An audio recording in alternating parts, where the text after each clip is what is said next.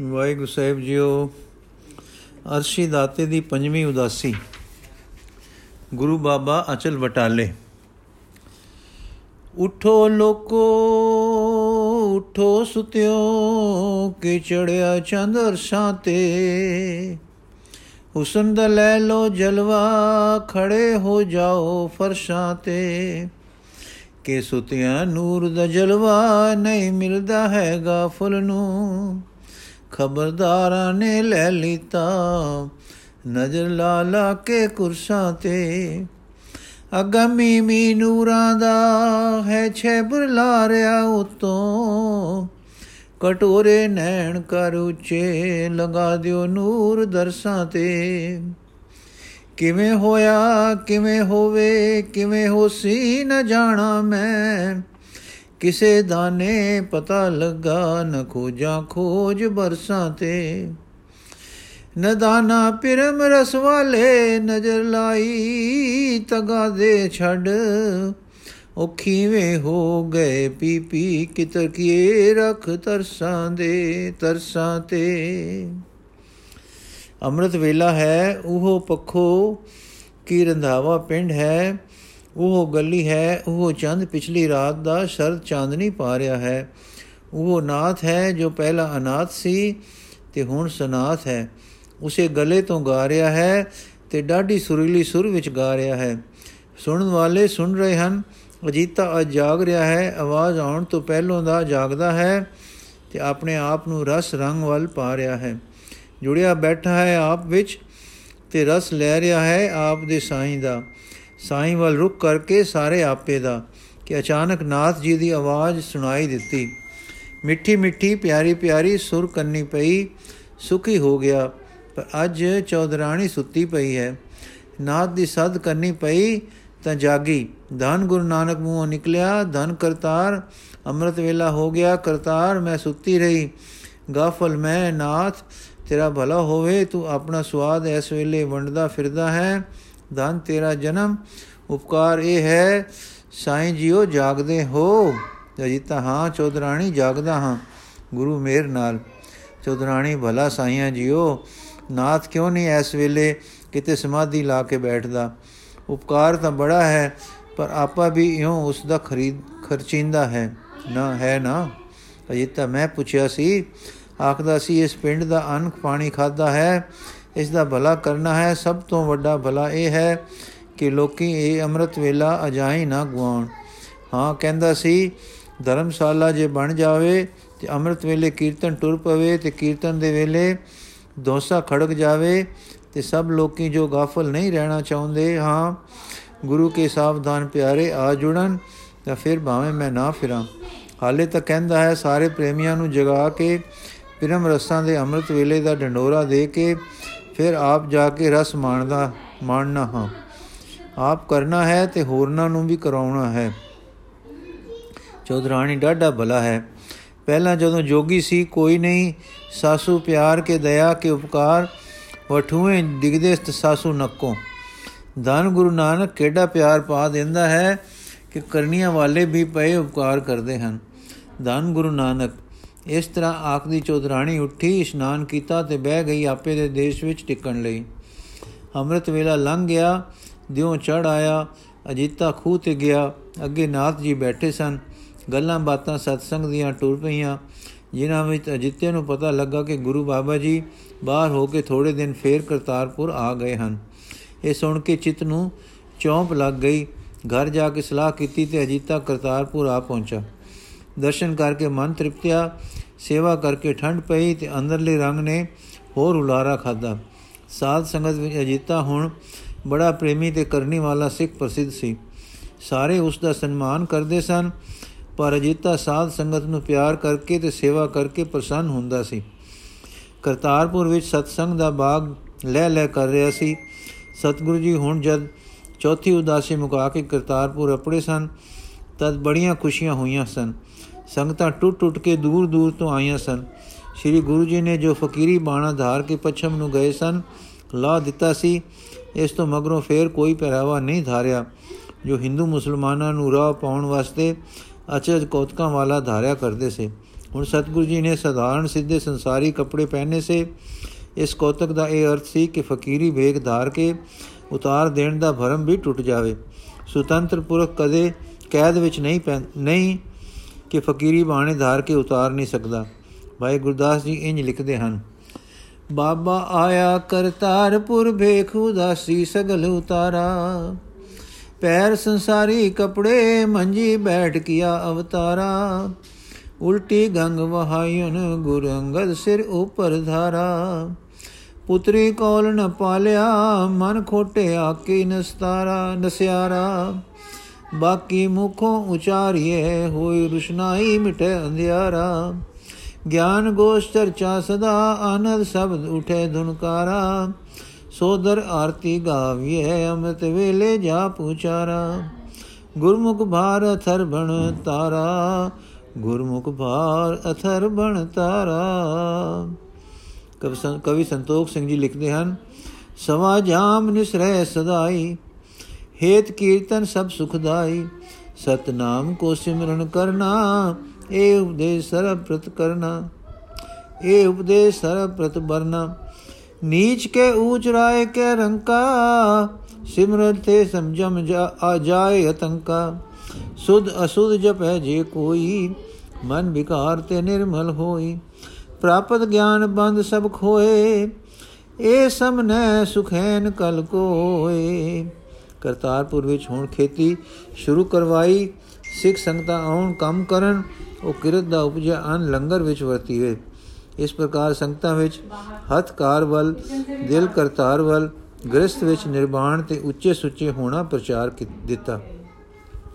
ਇਹਨਾਂ ਦਿਨਾਂ ਵਿੱਚ ਪਤਾ ਲੱਗਾ ਕਿ ਅਚਲ ਵਟਾਲੇ ਸ਼ਿਵਰਾਤਰੀ ਦਾ ਮੇਲਾ ਆਇਆ ਹੈ, ਜਿੱਥੇ ਸਿੱਧ ਬਹੁਤ ਇਕੱਠੇ ਇਕੱਠੇ ਹੁੰਦੇ ਹਨ ਤੇ ਪੂਜਾ ਹੁੰਦੀ ਹੈ।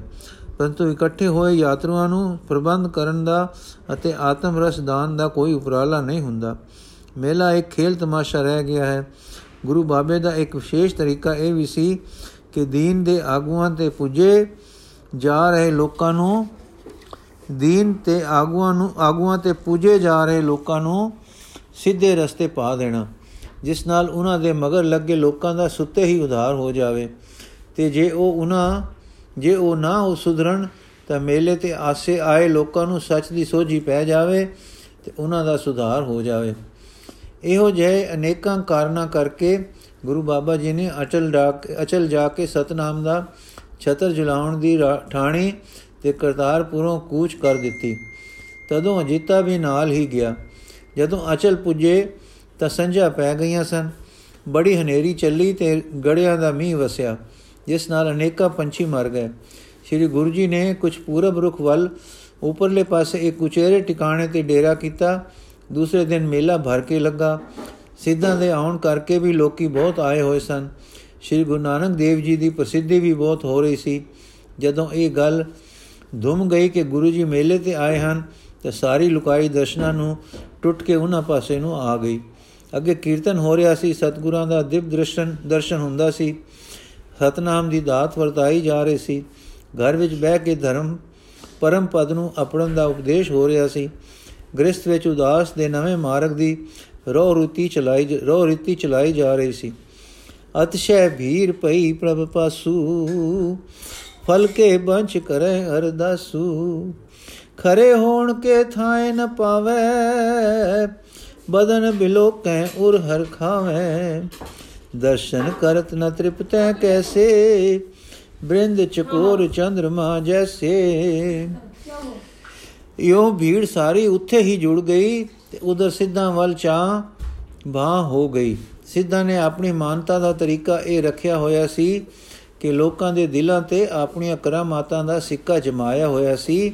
ਇਹ ਡਰ ਹਰ ਦਿਲ ਤੇ ਬੈਠਾ ਰੱਖਿਆ ਸੀ, ਬਿਠਾ ਰੱਖਿਆ ਸੀ ਕਿ ਜੇ ਸਿੱਧ ਗੁੱਸੇ ਹੋ ਗਏ ਤੇ ਸ਼ਰਾਬ ਤੇ ਦੇ ਬੈਠੇ ਤਾਂ ਘਰ ਘਾਟ ਤਬਾਹ ਹੋ ਜਾਂਦੇ ਹਨ। ਸੋ ਲੋਕਾਂ ਦੇ ਦਿਲਾਂ ਤੇ ਸਿੱਧਾਂ ਦਾ ਭੈ ਬੈਠ ਰਿਹਾ ਸੀ। ਕਿਸੇ ਨੂੰ ਕਿਸੇ ਸਿੱਧ ਨਾਲ ਪ੍ਰੇਮ ਹੁਲਾਸ ਭਰੀ ਭਾਵਨਾ ਨਹੀਂ ਸੀ ਹੁੰਦੀ। ਡਰ ਦੀ ਹਰ ਹਰ ਕਰਦੀ ਵਾਲੀ ਗੱਲ ਬਣੀ ਹੋਈ ਸੀ। ਸਾਰੇ ਭੈ ਦੇ ਮਾਰੇ ਮਿੰਨਤਾਂ ਕਰਦੇ ਸਨ। ਸ੍ਰੀ ਗੁਰੂ ਨਾਨਕ ਦੇਵ ਜੀ ਪ੍ਰੇਮ ਦਾ ਸੋਇਲਾ ਸੁਣਾ ਰਹੇ ਸੇ। ਉਹ ਵਾਹਿਗੁਰੂ ਜੀ ਨੂੰ ਪਿਆਰ ਦਾ ਰੂਪ ਦੱਸਦੇ ਸੇ। ਆਪ ਖਿੜ ਕੇ ਲੋਕਾਂ ਨੂੰ ਮਿਲਦੇ ਸੇ। ਵਰਾਂ ਸਰਾਪਾਂ ਦੇ ਲਾਲਚ ਤੇ ਭੈ ਹਟਾਉਂਦੇ, ਸੇ ਤੇ ਆਖਦੇ ਸੇ, ਨਾਮ ਜਪੋ, ਸਾਈਂ ਨਾਲ ਜੁੜੋ, ਦਿਨ ਰਾਤ ਜਗਤ ਦੇ ਨੇਮਾ ਕਾਜਾਂ ਵਿੱਚ ਅੰਤਰਾਤਮੇ ਰੱਬ ਜੀ ਦੇ ਨਾਲ ਰਹੋ, ਨਾ ਡਰੋ, ਨਾ ਕਿਸੇ ਨੂੰ ਡਰਾਓ। ਹਾਂ, ਆਪਣੇ ਮਾਲਕ ਦਾ ਨਿਰਮਲ ਭੈ ਰੱਖੋ। ਇਹ ਭੈ ਦਿਲ ਨੂੰ ਖਾਣ ਵਾਲਾ ਸਹਿਮ ਨਹੀਂ ਹੁੰਦਾ। ਇਹ ਪਾਪਾਂ ਤੋਂ ਪਰੇ ਰੱਖਣ ਵਾਲਾ, ਨੂਰ ਦੇ ਨੇੜੇ ਤੇੜੇ ਲੈ ਜਾਣ ਵਾਲਾ ਪਿਆਰ ਨਾਲ ਤ੍ਰਿਬੁੱਧ ਹੁੰਦਾ ਹੈ। ਤ੍ਰਿਬੁੱਧ ਭੈ ਹੁੰਦਾ ਹੈ। ਪ੍ਰੇਮ ਤਾਂ ਪਿਆਰ ਵੱਲ ਖਿੱਚਦਾ ਹੈ ਤੇ ਨਿਰਮਲ ਭੈ ਬਦੀਆਂ ਵੱਲੋਂ ਹੋੜਦਾ ਤੇ ਸਾਈਂ ਵੱਲ ਨੂੰ ਧਕੇਲਦਾ ਹੈ। ਇਉਂ ਭੈ ਤੇ ਭਾਵ ਮਿਲਦੇ ਹਨ। ਸਿੱਧਾਂ ਦਾ ਡਰ ਜਿੰਦ ਨੂੰ ਦੁਬਾਈ ਰੱਖਣ ਵਾਲਾ ਸਹਿਮ ਸੀ, ਜੋ ਉਹਨਾਂ ਦੀਆਂ ਸਿੱਧੀਆਂ ਵਿੱਚ ਨਿਸ਼ਚਾ ਹੋਣ ਕਰਕੇ ਜਿਉ ਨੂੰ ਡੋਲਣੀ ਬੇੜੀ ਵਾਂਗ ਚਾੜ ਦਿੰਦਾ ਸੀ। ਇਸ ਤਰ੍ਹਾਂ ਲੋਕੀ ਡਰਦੇ ਤਾਂ ਸਨ, ਪਰ ਬੇਮਲੂਮੇ ਅੱਕੇ ਵੀ ਪਏ ਸਨ।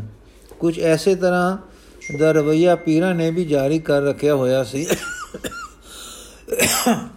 ਪਰ ਗੁਰੂ ਕੇ ਦੁਆਰੇ ਆਏ ਪੁਰਖ ਨੂੰ ਜਗਤ ਦੀਆਂ ਲੋੜਾਂ ਤੋਂ ਉੱਚੇ ਉੱਠਣ ਦਾ ਉਪਦੇਸ਼ ਮਿਲਦਾ ਸੀ। ਜੀਵਨ ਦਾ ਉੱਚਾ ਖਿਆਲ ਤੇ ਉੱਚਾ ਜੀਵਨ ਦਾ ਵਰਤਾਓ ਸਿਖਾਇਆ ਜਾਂਦਾ ਸੀ ਅਤੇ ਜਗਿਆਸੂਆਂ ਨੂੰ ਅੰਤਰਾਤਮੇ ਕਿਸੇ ਲਿਵ ਵਿੱਚ ਜੁੜ ਜਾਣ ਦੇ ਰਸਤੇ ਪਾਇਆ ਜਾਂਦਾ ਸੀ। ਇਹ ਇਹ ਮਾਰਗ ਨਿਰਭਉ ਤੇ ਦੇਸ਼ ਅਪੜਨ ਦਾ ਸੀ। ਇਹ ਮਾਰਗ ਨਿਰਭਉ ਦੇ ਦੇਸ਼ ਅਪੜਨ ਦਾ ਸੀ।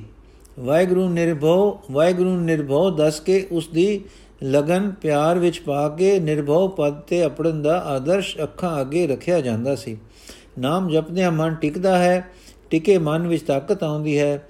ਨਾਲ ਸਿਖਾਇਆ ਜਾਂਦਾ ਸੀ ਕਿ ਪੰਜਾਂ ਨੂੰ ਵਸ ਕਰਨਾ ਹੈ।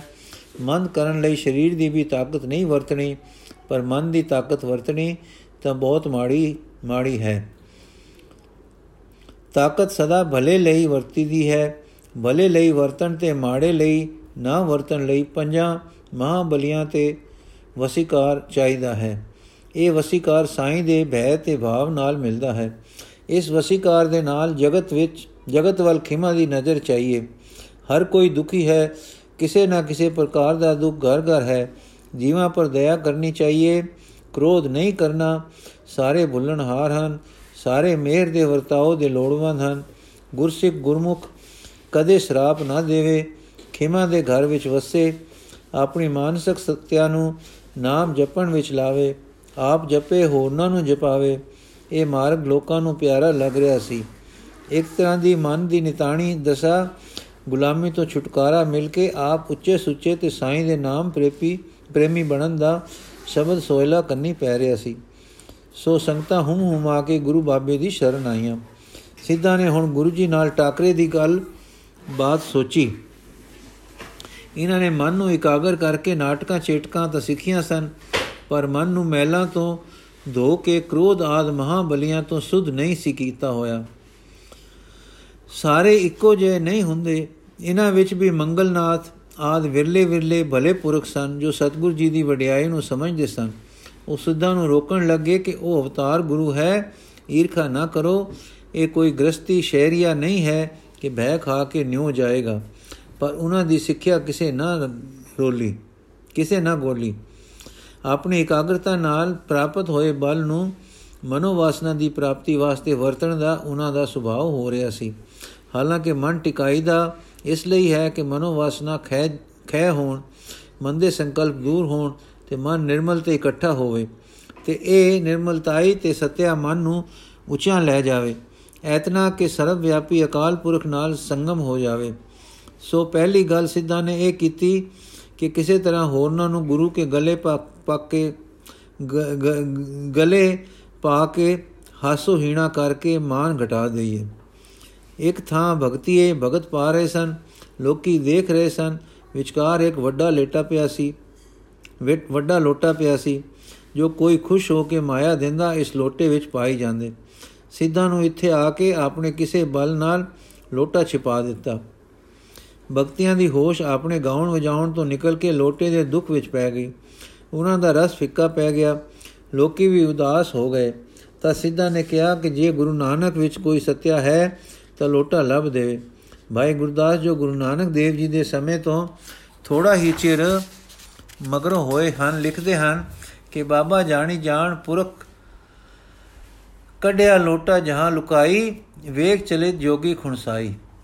ਅਰਥਾਤ ਸ੍ਰੀ ਗੁਰੂ ਜੀ ਨੇ ਜੋਗੀਆਂ ਦਾ ਲੁਕਾਇਆ ਲੋਟਾ ਪੈਦਾ ਕਰ ਦਿੱਤਾ। ਜੋਗੀਆਂ ਦੀ ਜਦ ਇਹ ਕਰਾਮਾਤ ਫਿੱਕੀ ਪੈ ਗਈ, ਤਾਂ ਉਹਨਾਂ ਨੂੰ ਹੋਰ ਗੁੱਸਾ ਚੜ ਗਿਆ। ਫਿਰ ਭਾਈ ਸਾਹਿਬ ਜੀ ਲਿਖਦੇ ਹਨ ਖਾਦੇ ਖੁਣਸ ਜੋਗੀਸਰਾ, ਗੋਸ਼ਟ ਕਰਨ ਸਭੇ ਉਠਾਈ ਇੱਥੇ ਗੁਰੂ ਜੀ ਬੈਠੇ ਸੇ, ਸਿੱਧ ਜੋਗੀ ਖੁਣਸ ਖਾ ਕੇ ਚਰਚਾ ਕਰਨ ਉੱਥੇ ਆ ਗਏ।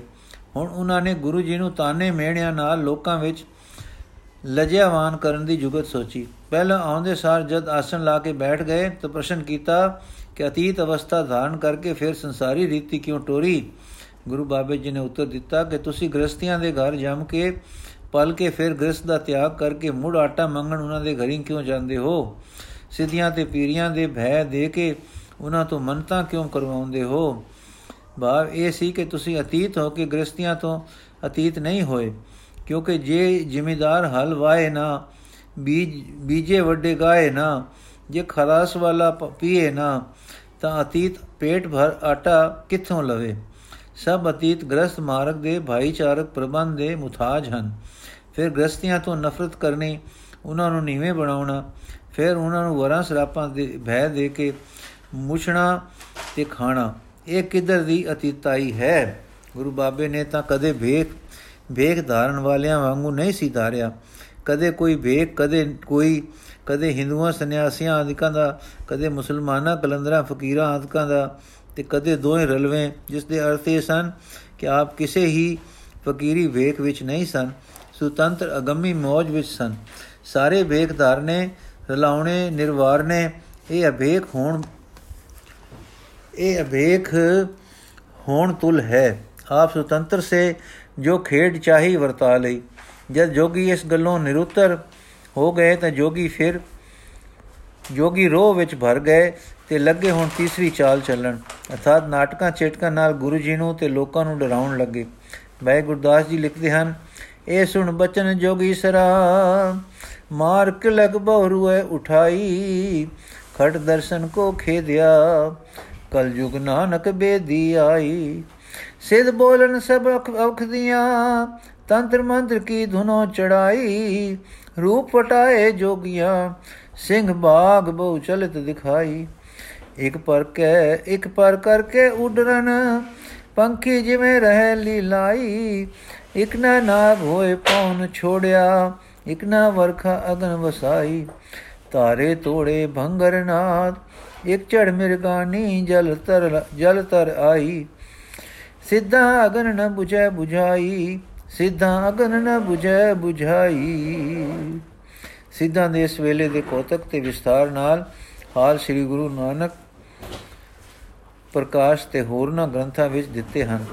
ਜਿਸ ਵੇਲੇ ਇਸ ਤਰ੍ਹਾਂ ਦੇ ਭੈ ਭੀਤ ਕਰਨ ਵਾਲੇ ਸੁਅਬਦੇ ਸੁਅਬਦੇ ਸਿੱਧਾ ਕਰਨੇ ਆਰੰਭੇ ਤਾਂ ਗੁਰੂ ਜੀ ਨੇ ਤਾਂ ਕੀ ਭੈ ਖਾਣਾ ਸੀ? ਪਰ ਲੋਕੀ ਡਰ ਨਾਲ ਕੰਬਣ ਲੱਗ ਪਏ।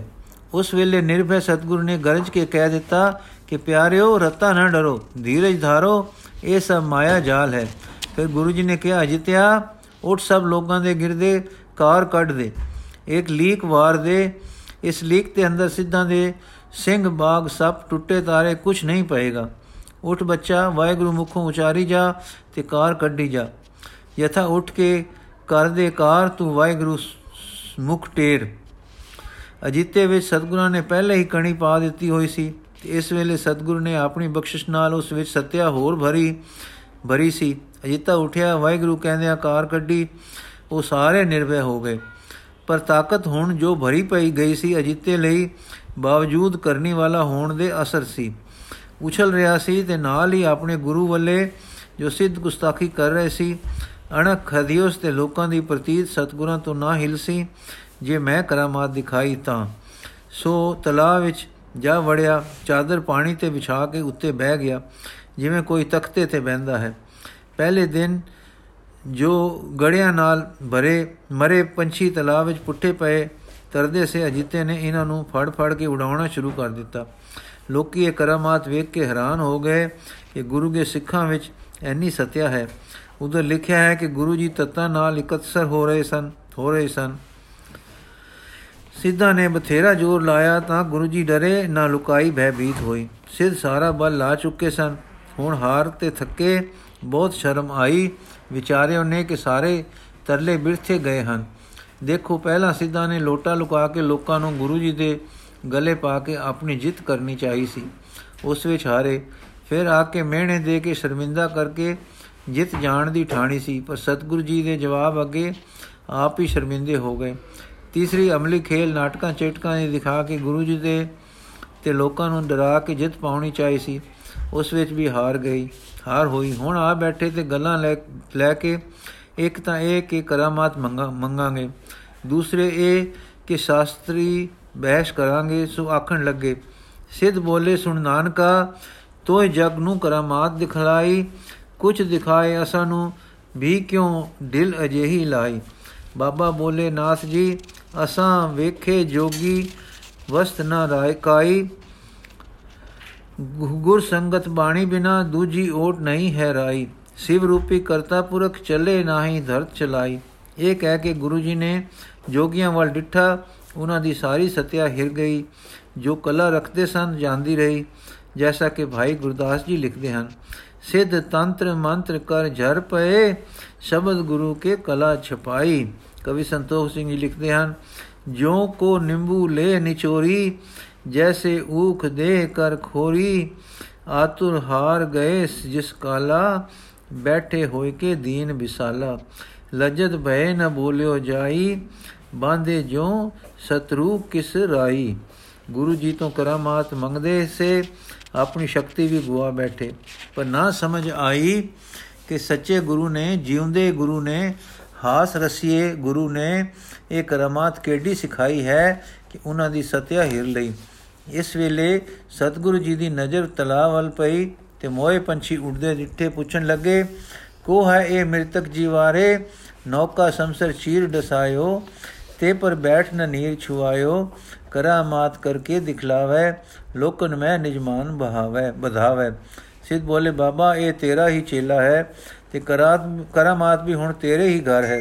ਇਹ ਸੁਣ ਕੇ ਸ੍ਰੀ ਗੁਰੂ ਜੀ ਨੇ ਨੈਣ ਬਦਲੇ ਤੇ ਇੱਕ ਸਿੱਖ ਗੱਲ ਕੇ ਅਜੀਤੇ ਨੂੰ ਸਦਵਾ ਲਿਆ ਤੇ ਨੈਣ ਭਰ ਕੇ ਉਸ ਵੱਲ ਤੱਕਿਆ। ਇਹ ਤਕਣੀ ਐਸੀ ਸੀ ਕਿ ਅਜੀਤੇ ਨੂੰ ਆਪਾ ਸਖਣਾ ਲੱਗਣ ਪਿਆ ਲੱਗ ਪਿਆ ਤੇ ਫੋਕਾ ਹੋ ਕੇ ਬਹਿ ਗਿਆ। ਸ੍ਰੀ ਗੁਰੂ ਨਾਨਕ ਪ੍ਰਕਾਸ਼ ਵਿੱਚ ਇੱਥੇ ਇੱਕ ਹੋਰ ਪ੍ਰਸੰਗ ਹੈ ਜੋ ਇੱਕ ਦੋ ਅਸੂਲਾਂ ਤੇ ਚੰਗੀ ਰੋਸ਼ਨੀ ਪਾਉਂਦਾ ਹੈ। ਉਹ ਇਹ ਹੈ ਕਿ ਇੱਕ ਮਾਤਾ ਪਿਤਾ ਆਪਣੇ 12 ਬਰਸ ਦੇ ਬੇਟੇ ਨੂੰ ਗੁਰੂ ਅਰਪਣ ਕਰਨ ਵਾਸਤੇ ਲੈ ਆਏ ਤੇ ਬੇਨਤੀ ਕੀਤੀ ਉਹਨਾਂ ਕਿ हे ਗੁਰੂ ਜੀ, ਸਾਡੇ ਔਲਾਦ ਨਹੀਂ ਸੀ ਠਹਿਰਦੀ। ਅਸਾਂ ਕਈ ਸਿੱਧ ਪੀਰ ਮਨਾਏ, ਪਰ ਪੇਸ਼ ਨਾ ਗਈ। ਅੰਤ ਆਪ ਦੀ ਆਰਾਧਨਾ ਕੀਤੀ ਤਾਂ ਇੱਕ ਬਾਲਕ ਜੀਵਿਆ ਹੈ। ਸੋ ਇਹ ਸਾਡੀ ਮੰਨਤ ਮੁਜਬ ਆਪ ਦਾ ਹੈ। ਆਪ ਦੇ ਹਜੂਰ ਇਸ ਨੂੰ ਸੇਵਾ ਵਿੱਚ ਲਾ ਲਓ। ਕੋਤਕੀ ਸਤਗੁਰੂ ਜੀ ਨੇ ਪ੍ਰਤੱਖ ਪਖੰਡ ਹਿਤ ਇੱਕ ਖੇਲ ਰਚਾਇਆ ਕਿ ਮਾਪੇ ਸੱਚਮੁੱਚ ਅਰਪਦੇ ਹਨ ਕਿ ਜਗਤ ਰੀਤ ਦੀਆਂ ਗੱਲਾਂ ਵੀ ਕਰਦੇ ਹਨ ਅਤੇ ਬਾਲਕਾ ਤਾਉ ਕਸਵੱਟੀ ਸਹਿ ਕੇ ਦਿਖਾਉਂਦਾ ਹੈ। ਜਾਣਦੇ ਸਾਂ ਸਨ ਕਿ ਬਾਲਕ ਪੂਰਨ ਸੰਤ ਹੈ ਤੇ ਆਪ ਜੀ ਹੀ ਮਿਹਰ ਨਾਲ ਮਾਪਿਆਂ ਦੇ ਘਰ ਆਇਆ ਹੈ ਤੇ ਜੀਵਿਆ ਹੈ। ਪਰ ਜਗਤ ਨੂੰ ਸੋਧਣ ਲਈ ਖੇਲ ਰਚਾਉਂਦੇ ਹਨ। ਜਿਸ ਨਾਲ ਦੂਹਾਂ ਦੀ ਪ੍ਰੀਖਿਆ ਜਗਤ ਦੇਖੇ ਤੇ ਸਿੱਧਾ ਨੂੰ ਹੋਰ ਆਪਾ ਹੋਲਾਪਨ ਦਿਸੇ ਕਿ ਨਾਟਕ ਚੇਟਕ ਕਲਿਆਣ ਮਾਰਗ ਵਿੱਚ ਕੁਝ ਕੀਮਤ ਨਹੀਂ ਰੱਖਦੇ। ਆਪਨੇ ਹੁਕਮ ਦੇ ਕੇ ਅਗ ਵਰਤਾਈ ਤੇ ਬੱਚੇ ਨੂੰ ਕਿਹਾ ਕਿ ਉਸ ਅਗ ਵਿੱਚ ਵੜ ਜਾ। ਨਾ ਤਾਂ ਬੱਚੇ ਨੇ ਵਿੱਚ ਜਾਂਦਿਆਂ ਝਿਜਕ ਖਾਦੀ ਨਾ ਮਾਤਾ ਪਿਤਾ ਨੇ ਦੇ ਮੱਥੇ ਵਟ ਪਿਆ। ਇਹ ਕੀ ਕਰਨ ਲੱਗੇ ਹਨ? ਬੱਚੇ ਜਾਤਾ ਜੋ ਗੁਰੂ ਕੀ ਰਜ਼ਾ ਹੈ, ਠੀਕ ਹੈ। ਮਾਪਿਆਂ ਜਾਤਾ ਦੇਣ ਹਾਰ, ਲੈਣ ਹਾਰ, ਇਹ ਆਪ ਹੈ, ਇਹ ਅਭੁੱਲ ਹੈ ਤੇ ਜੋ ਕਰਦਾ ਹੈ, ਉਸ ਵਿੱਚ ਕੋਈ ਭੇਦ ਹੈ। ਜਿਸ ਦੀ ਸਾਨੂੰ ਸੋਝੀ ਨਹੀਂ ਹੈ। ਸਿੱਧ ਘਬਰਾਏ ਕਿ ਹੈ, ਸਾਨੂੰ ਕੋਈ ਚੇਲਾ ਅਰਪੇ ਤਾਂ ਵਰਾ ਨਾਲ ਉਸ ਦੇ ਕੰਨ ਸਰ, ਕੰਨ ਸਰਵੇ ਕਰ ਦਈਏ। ਗੁਰੂ ਜੀ ਐਨੀ ਕੀਮਤੀ ਬੇਟਾ ਨੂੰ ਫੂਕ ਦੇਣ ਲੱਗੇ ਹਨ। ਨਾਲੇ ਜੀਤਾ ਤੱਕਦਾ ਸੀ ਕਿ ਮੈਨੂੰ ਹੁਕਮ ਮਿਲਿਆ ਸੀ ਕਿ ਕਾਰ ਕੱਢ ਦੇ ਤੇ ਮੈਂ ਸਤਿਆਵਾਨ ਹੋ ਗਿਆ ਸੀ। ਉਹ ਤਾਂ ਡਾਢਾ ਸੌਖਾ ਕੰਮ ਸੀ, ਪਰ ਮੈਂ ਸਤਿਆ ਜਰ ਨਾ ਸਕਿਆ। ਇਹ ਧੰਨੇ ਹੈ ਜਿਸ ਨੂੰ ਸੜਨ ਦਾ ਹੁਕਮ ਹੁੰਦਾ ਹੈ ਤੇ ਇਹ ਤਿਆਰ ਹੋ ਟੁਰ ਪਿਆ ਹੈ। ਲੋਕੀ ਦੇਖ ਰਹੇ ਸੇ ਕਿ ਗੁਰੂ ਜੀ ਵਿੱਚ ਕਿਤਨਾ ਤਿਆਗ ਤੇ ਨਿਰਮੋਹਤਾ ਹੈ। ਪਰ ਕੋਤਕ ਡਾਢਾ ਹੈ ਤੇ ਡਰ ਲੱਗਦਾ ਹੈ। ਤਾਂ ਹਾਂ, ਗੁਰੂ ਦਰਿਆ ਦਾ ਸਰੂਪ ਹੈ, ਪਿਆਰ ਦਾ ਪੁੰਜ ਹੈ, ਬਾਲਕਾ ਮਰੇਗਾ ਨਹੀਂ, ਕੋਈ ਕੋਤਕ ਨਿਕਲੇਗਾ। ਤਦ ਵੀ ਬਹੁਤਿਆਂ ਦਾ ਨਿਸ਼ਚੈ ਡੋਲ ਖੜੋਤਾ ਕਿ ਇਹ ਤਾਂ ਸਰਨ ਆਏ ਸਿੱਖਾਂ ਨੂੰ ਸਾੜਦਾ ਹੈ। ਖਬਰੇ ਗੁਰੂ ਹੈ ਕਿ ਨਹੀਂ, ਸਿੱਧੀ ਮਤੇ ਚੰਗੇ ਹੋਣ। ਜਾਂ ਗੁਰੂ ਹੁਕਮ ਵਿੱਚ ਬੱਚਾ ਸਾਰੇ ਲੋਕਾਂ ਦੇ ਅੱਗ ਵਿੱਚ ਵੜਦਾ ਡਿੱਠਾ ਹੈ ਤੇ ਕਲੇਜਿਆਂ ਤੇ ਹੱਥ ਧਰ ਦੀਏ, ਦਿੱਤੇ ਦਰ ਦੀਦੇ ਪਾੜ ਪਾੜ ਮੂੰਹ ਖੁੱਲ, ਖੁੱਲੇ ਸਾਹ ਰੁਕੇ ਤੱਕ ਰਹੇ ਸਨ, ਤੇ ਬੱਚਾ ਵਿੱਚ ਨਾ ਸੜਦਾ, ਨਾ ਤਲਬਕਦਾ ਨਜ਼ਰੀਆਂ ਪਿਆ। ਐਉਂ ਬੱਚੇ ਨੂੰ ਅਡੋਲ ਵੇਖ ਕੇ ਸਾਰੇ ਦੰਗ ਰਹਿ ਗਏ। ਤਾਂ ਸ੍ਰੀ ਗੁਰੂ ਜੀ ਬਚਨ ਬੋਲੇ, ਜਨਮ ਮਰਨ ਤੇ ਰਹਿਤ ਭਾ ਟੁੱਟ ਗਏ ਜਮਜਾਲ ਨਿਕਸੋ ਆਵੋ ਵਹਿਰ ਕੇ, ਅਬ ਤੇ ਸਦਾ ਨਿਹਾਲ। ਗੁਰੂ ਜੀ ਦਾ ਵਰ ਸੁਣ ਕੇ ਬੱਚਾ ਜਿਵੇਂ ਅਡੋਲ ਗਿਆ ਸੀ, ਤਿਵੇਂ ਬਾਹਰ ਆ ਗਿਆ ਅਤੇ ਬੱਚੇ ਦੇ ਕਪਾਟ ਖੁੱਲ ਗਏ ਤੇ ਦਿਵ ਦ੍ਰਿਸ਼ਟੀ ਹੋ ਗਈ। ਤਦ ਗੁਰੂ ਜੀ ਨੇ ਕਿਹਾ, ਮੰਗ ਜੇ ਤੂੰ ਚਾਹੇ ਸੋ ਸੋ ਦਿਆਂ। ਬੱਚੇ ਨੇ ਕਿਹਾ हे ਦਾਤਾ ਜੀ, ਜੋ ਆਪਨੇ ਦਿੱਤਾ ਹੈ, ਉਸ ਤੋਂ ਉੱਪਰ ਹੋਰ ਕੋਈ ਮੰਗ ਮੇਰੇ ਆਪਣੇ ਲਈ ਹੈ ਨਹੀਂ। ਹਾਂ, ਬਾਬਾ ਜਿੱਤਾ ਤੇ ਸਿੱਧ ਆਪਣੀਆਂ ਸ਼ਕਤੀਆਂ ਗਵਾ ਕੇ ਦੁਖੀ ਬੈਠੇ ਸਨ। ਮੇਰ ਕਰੋ ਤੇ ਫਿਰ ਇਹਨਾਂ ਵਿੱਚ ਸਤਿਆ ਭਰ ਦਿਓ। ਤੇ ਇਹਨਾਂ ਨੂੰ, ਇਹਨਾਂ ਦੇ ਛੋੜ ਕੱਟ ਦਿਓ। ਸ੍ਰੀ ਗੁਰੂ ਜੀ ਕਹਿਓ, ਸ੍ਰੀ ਗੁਰੂ ਕਹਿਓ, ਸਖਤ ਦਿਖਰਾਵਤ, ਦਮ ਕਰੇ ਨਿਜਮਾਨ ਬੰਧਾਵਤ, ਦੇਨੀ ਉਚਤ ਹੈ ਨ ਇਨਕੈ, ਇਨਕੋ ਇਨਕੋ ਮਾਨ ਸਿਖੈ, ਮਨ ਬੂਢਿਓ ਜਿਨਕੋ, ਤੋਰੇ, ਤੇਰੋ ਕਹਿਓ ਨ ਮੋਰੇ ਕੈਸੇ, ਹੂਤੇ ਅਰਾਹੀ ਅਗਾਹੀ ਹੋਏ ਅਬ ਤੈਸੇ। ਇਹ ਕੋਤਕ ਵਰਤਾ ਕੇ ਸਤਿਗੁਰੂ ਜੀ ਨੇ ਦਿਖਾ ਦਿੱਤਾ ਹੁਕਮ ਮੰਨਣਾ ਸਭ ਤੋਂ ਵੱਡੀ ਸ਼ੈ ਹੈ। ਜਿਸ ਨੇ ਹੁਕਮ ਮੰਨਿਆ, ਉਹ ਪ੍ਰਵਾਨ ਹੋਇਆ ਉਸਨੇ ਵਾਹਿਗੁਰੂ ਨੂੰ ਪਾਇਆ ਹੈ। ਜੀਵ ਨੂੰ ਹੁਕਮ ਵਿੱਚ ਬੜੇ ਬੜੇ ਦੁੱਖ ਪੈਂਦੇ ਹਨ। ਉਹ ਸਭ ਹੁਕਮ ਸਮਝ ਕੇ ਰਜ਼ਾ ਪਰ ਟੁਰਨਾ ਲੋੜੀਏ। ਜਿਨ੍ਹਾਂ ਨੇ ਵਾਹਿਗੁਰੂ ਪਾਇਆ ਹੈ, ਉਹ ਕਰਮਾਤਾਂ ਦੇ ਮਗਰ ਨਹੀਂ ਲੱਗਦੇ। ਆਪ ਰੰਗ ਵਿੱਚ ਰਹਿੰਦੇ ਹਨ ਤੇ ਦੂਸਰੇ ਦਾ ਭਲਾ ਕਰਦੇ ਹਨ। ਜੈਸਾ ਕਿ ਬੱਚੇ ਨੇ ਕੀਤਾ ਫਿਰ ਕਰਮਾਤ ਦਾ ਭੇਦ ਇਹ ਖੁੱਲਿਆ ਕਿ ਇਸ ਦਮ ਨੇ ਦਮ ਤੇ ਆਪਣਾ ਮਾਨ ਵਧਾਉਣ ਲਈ ਵਰਤੀ ਜਾਣ ਜਾਣੀ ਮਾੜੀ ਸ਼ੈ ਹੈ ਤੇ ਇਹ ਗੱਲ ਜਿਹੜੀ ਗੁਰੂ ਜੀ ਨੇ ਸਿੱਧਾਂ ਵਿੱਚ ਨਾ ਪਸੰਦ ਕੀਤੀ, ਤੇ ਹੀ ਆਪਣੇ ਪਿਆਰ ਸਿੱਖ ਪਿਆਰੇ ਸਿੱਖ ਅਜੀਤੇ ਵਿੱਚ ਨਾ ਪਸੰਦ ਕੀਤੀ। ਦੋਹਾਂ ਨਾਲ ਇੱਕੋ ਜਿਹਾ ਵਰਤਾਓ ਕੀਤਾ। ਹੁਣ ਪ੍ਰਸ਼ਨ ਉੱਠਦਾ ਹੈ ਕਿ ਜਦੋਂ ਅਜੀਤੇ ਨੂੰ ਹੁਕਮ ਹੋਇਆ ਸੀ ਕਿ ਕਾਰ ਕੱਢ ਦੇ, ਜੋ ਕਾਰ ਦੇ ਅੰਦਰ ਰਹੇਗਾ, ਉਸ ਦੀ ਉਸ ਨੂੰ ਕੋਈ ਭੈ ਨਹੀਂ ਰਹੇਗਾ। ਇਹ ਵੀ ਤਾਂ ਕਰਾਮਾਤ ਸੀ ਤੇ ਅਜੀਤੇ ਤੋਂ ਆਪ ਕਰਵਾਈ ਸੀ। ਮਰਮ ਇਹ ਹੈ, ਮਰਮ ਇਹ ਕਿ ਇਹ ਕੰਮ ਨਾ ਆਪਣੇ ਮਨ ਮਾਨ ਵਧਾਉਣ ਦਾ ਸੀ, ਨਾ ਦਮ ਲਈ ਸੀ। ਨਾ ਸਵਾਰਥ ਸੀ, ਇਹ ਸ੍ਰਿਸ਼ਟੀ ਨੂੰ ਸਿੱਧਾਂ ਦੇ ਮਾਨਸਿਕ ਜ਼ੁਲਮ ਤੇ ਰੱਖਿਆ ਕਰ ਕਰਨੇ ਨਮਿਤ ਸੀ ਤੇ ਅਜੀਤੇ ਨੂੰ ਇਤਨਾ ਹੀ ਹੁਕਮ ਸੀ। ਉਹਦਾ ਪਾਣੀ ਉੱਤੇ ਤੁਰ ਪੈਣਾ ਤੇ ਪੰਛੀ ਜਿਵਾਉਣੇ, ਇਹ ਸਤਗੁਰੂ ਜੀ ਨੇ ਅਜੀਤੇ ਨੇ, ਦੇ ਆਦਰ ਮਾਨ ਦੀ ਲਾਲਸਾ ਨਮਿਤ ਹੋਇਆ ਦੇਖਿਆ ਸੀ। ਇਸ ਕਰਕੇ ਉਸ ਦੀ ਸੋਧਨਾ ਕੀਤੀ ਗੁਰੂ ਘਰ ਵਿੱਚ ਕਰਮਾਤ ਲੱਗਦੇ ਚਾਰੇ ਨਹੀਂ ਦੱਸਦੇ ਰਹੇ। ਇਹ ਨਹੀਂ ਕਿ ਸ਼ਕਤੀ ਨਹੀਂ ਸਨ ਰੱਖਦੇ। ਸ਼ਕਤੀ ਮਹਾਨ ਪ੍ਰਬਲ ਸੀ ਤੇ ਉਹ ਗੁਰੂ ਅਵਤਾਰ ਹੋਣ ਕਰਕੇ ਸੁੱਤੇ ਪ੍ਰਾਪਤ ਸੀ, ਪਰ ਉਹ ਮਾਨ ਲਈ, ਸਵਾਰਥ ਲਈ, ਦਿਖਾਵੇ ਲਈ ਨਹੀਂ ਕਦੇ ਵਰਤੀ। ਵਾਹਿਗੁਰੂ ਦੇ ਹੁਕਮ ਵਿੱਚ ਤੇ ਉਪਕਾਰ ਹਿਤ ਲਈ ਹਿਤ ਹਿਤ ਕਈ ਵੇਰ ਸਤਿਗੁਰ ਤੋਂ ਵਰਤੇ, ਵਰਤੋਂ ਵਿੱਚ ਆਈ ਦੇ ਪ੍ਰਸੰਗ ਹਨ। ਜਦ ਸਿੱਧਾ ਨੇ ਪ੍ਰਤੀਤ ਕੀਤਾ ਕਿ ਗੁਰੂ ਕੇ ਬਚਨ ਮਾਤਰ ਨਾਲ ਸਾਡੀ ਸਤਿਆ ਵਾਪਸ ਆ ਗਈ ਹੈ ਤੇ ਪ੍ਰਤੱਖ ਡਿੱਠਾ ਕਿ ਗੁਰੂ ਜੀ ਨੇ ਇੱਕ ਅਨੇਕਾਂ ਕੋਤਕ ਵਰਤਾ ਕੇ ਸਾਨੂੰ ਸਿੱਖ ਮਤ ਦਿੱਤੀ ਹੈ। ਇੱਕ ਅਨੋਖਾ ਕੌਤਕ ਵਰਤਾ ਕੇ ਸਾਨੂੰ ਸਿੱਖ ਮਤ ਦਿੱਤੀ ਹੈ ਕਿ ਕਰਮਾਤ ਕੋਈ ਹਕੀਕਤ ਨਹੀਂ ਰੱਖਦੀ। ਅਸਲੀਅਤ ਦੇ ਅੱਗੇ ਜੋ ਹੈ ਰਜਾਈ ਦੀ ਰਜਾ ਨਾਲ ਇੱਕ ਸੁਰ ਹੋ ਜਾਣਾ, ਤਾਂ ਉਹਨਾਂ ਦੀ ਉਹ ਮਨ ਦੀ ਮੈਲ ਘੱਟੀ ਤੇ ਸੋਚ ਪਈ ਕਿ ਇਹ ਸਿੱਧੀਆਂ ਨੂੰ ਯਤਨ ਨਾਲ ਪ੍ਰਾਪਤ ਹੋਇਆ ਸਿੱਧ ਪੁਰਖ ਨਹੀਂ ਹੈ। ਇਹ ਦੁਰੋਂ ਕਿਸੇ ਅਗੰਮੀ ਸੋਮੇ ਦਾ ਮਾਲਕ ਹੈ ਤੇ ਕਿਸੇ ਉੱਚੀ ਦ੍ਰਿਸ਼ਟੀ ਵਿੱਚ ਖੇਡਦਾ ਹੈ।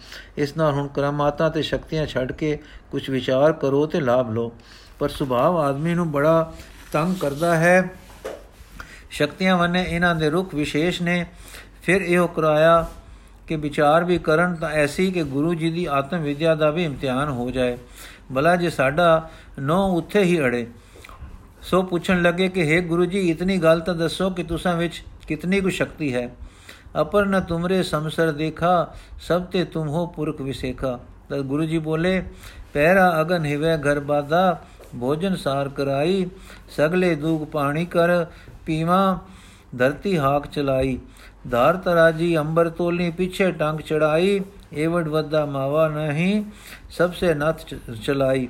ਏਤਾ ਤਾਣ ਹੋਵੇ ਮਨ ਅੰਦਰ, ਕਰੀ ਵੀ ਆਕ ਕਰਾਈ, ਜੇਵੜ ਸਾਹਿਬ ਤੇਵੜ ਦਾਤੀ, ਦੇ ਦੇ ਕਰੇ ਰਜਾਈ। ਨਾਨਕ ਨਦਰ ਕਰੇ ਜਿਸ ਉਪਰ, ਸਚ ਨਾਮ ਵਡਿਆਈ। ਇਸ ਸ਼ਲੋਕ ਵਿੱਚ ਸਤਿਗੁਰੂ ਜੀ ਨੇ ਦਿਖਾਇਆ ਕਿ ਐਤਨੀਆਂ ਅਸੰਭਵ ਗੱਲਾਂ ਨੂੰ ਕਰ ਲੈਣ ਦੀ ਕਰਮਾਤ ਜੇ ਪ੍ਰਾਪਤ ਹੋ ਜਾਵੇ, ਤਾਂ ਵੀ ਵੱਡੀ ਗੱਲ ਨਹੀਂ ਹੈ, ਕਿਉਂਕਿ ਉਹ ਮਾਇਆ ਨਾਲ ਜਾਲ ਮਾਇਆ ਜਾਲ ਨਾਲ ਫਸਾਈ ਰੱਖਦੀ ਹੈ। ਅਸਲ ਕਰਾਮਾਤ ਇਹ ਹੈ ਕਿ ਵਾਹਿਗੁਰੂ ਮੇਰ ਕਰੇ ਤੇ ਸੱਚੇ ਨਾਮ ਦੀ ਦਾਤ ਬਖਸ਼ੇ। ਐਸੇ ਸੁਭਾਗ ਪੁਰਖ ਨੂੰ ਅਸੀਂ ਕਰਾਮਾਤੀ ਸਮਝਦੇ ਹਾਂ। ਇਸ ਵੇਲੇ ਲਿਖਿਆ ਹੈ ਕਿ ਗੁਰੂ ਜੀ ਨੇ ਸਚ ਕਾਲ, ਕੂੜ ਵਰਤਿਆ, ਕਲ ਕਾਲਕ ਬੇਤਾਲ, ਬਿਓ ਬੀਜ ਪਤ ਲੈ ਗਏ, ਅਬ ਕਿਉ ਉਗਵੇ ਦਾਲ? ਜੇ ਇੱਕ ਹੋਏ ਤੋ ਉਗਵੇ, ਰੁੱਤੀ ਹੂੰ ਰੁੱਤ ਹੋਏ। ਨਾਨਕ ਪਾਹੇ ਬਾਹਰਾ, ਕੋਰੇ ਰੰਗ ਨਸ ਹੋਏ ਭੈ ਵਿੱਚ ਖੁਮ ਚੜਾਈ ਹੈ ਸ਼ਰਮ ਪਾ ਤਨ ਹੋਏ। ਨਾਨਕ ਭਗਤੀ ਜੇ ਰਪੈ ਕੂੜੇ ਸੋਏ ਨ ਕੋਏ। ਇਹ ਸ਼ਲੋਕ ਉਚਾਰ ਕੇ ਸਿੱਧਾ ਨੂੰ ਉਹ ਦਸ਼ਾ ਦਿਖਲਾਈ, ਜੋ ਰਾਜ ਕਰਮ ਕਰਮਚਾਰੀਆਂ ਤੇ ਧਰਮ ਦੇ ਆਗੂਆਂ ਦੇ ਮਾੜੇ ਪਾਸੇ ਪੈ ਜਾਣ ਕਰਕੇ ਪਰਜਾ ਦੀ ਹੋ ਰਹੀ ਸੀ।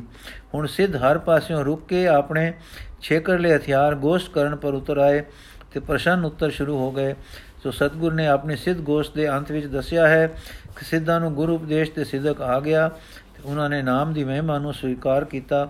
ਭਾਈ ਗੁਰਦਾਸ ਜੀ ਲਿਖਦੇ ਹਨ, ਬਾਬੇ ਕੀਤੀ ਸਿੱਧ ਗੋਸ਼ਟ, ਸ਼ਬਦ ਸਾਨ ਸਿੱਧੀ ਵਿੱਚ ਪਾ ਆਈ, ਜਿਣ ਮੇਲਾ ਸ਼ਿਵਰਾਤ ਦਾ ਖਟ ਦਰਸ਼ਨ ਆਦੇਸ਼ ਕਰਾਈ, ਸਿੱਧ ਬੋਲਣ ਸੁਭ ਬਚਨ ਧਨ, ਸਿੱਧ ਸਿੱਧ ਬੋਲਣ ਸੁਭ ਬਚਨ, ਧਨ ਨਾਨਕ ਤੇਰੀ ਵੱਡੀ ਕਮਾਈ, ਵੱਡਾ ਪੁਰਖ ਪ੍ਰਗਟਿਆ, ਕਲਯੁਗ ਅੰਦਰ ਜੋਤ ਜਗਾਈ। ਮੇਲਾ ਸਮਾਪਤ ਹੋ ਗਿਆ, ਉਹ ਬੱਚਾ ਸਤਗੁਰਾਂ ਨੇ ਮਾਪਿਆਂ ਦੇ ਹਵਾਲੇ ਕੀਤਾ ਤੇ ਘਰ ਵਿੱਚ ਤੁਸਾਂ ਪਾਸ ਰਹੇਗਾ, ਭਜਨ ਕਰੇਗਾ ਤੇ ਸਤਨਾਮ ਦਾ ਪ੍ਰਚਾਰ ਕਰੇਗਾ। ਇਸ ਹੋਣਹਾਰ ਸਿੱਖ ਬੱਚੇ ਦਾ ਨਾਮ ਸੰਗਤੀਆ ਲਿਖਿਆ ਹੈ।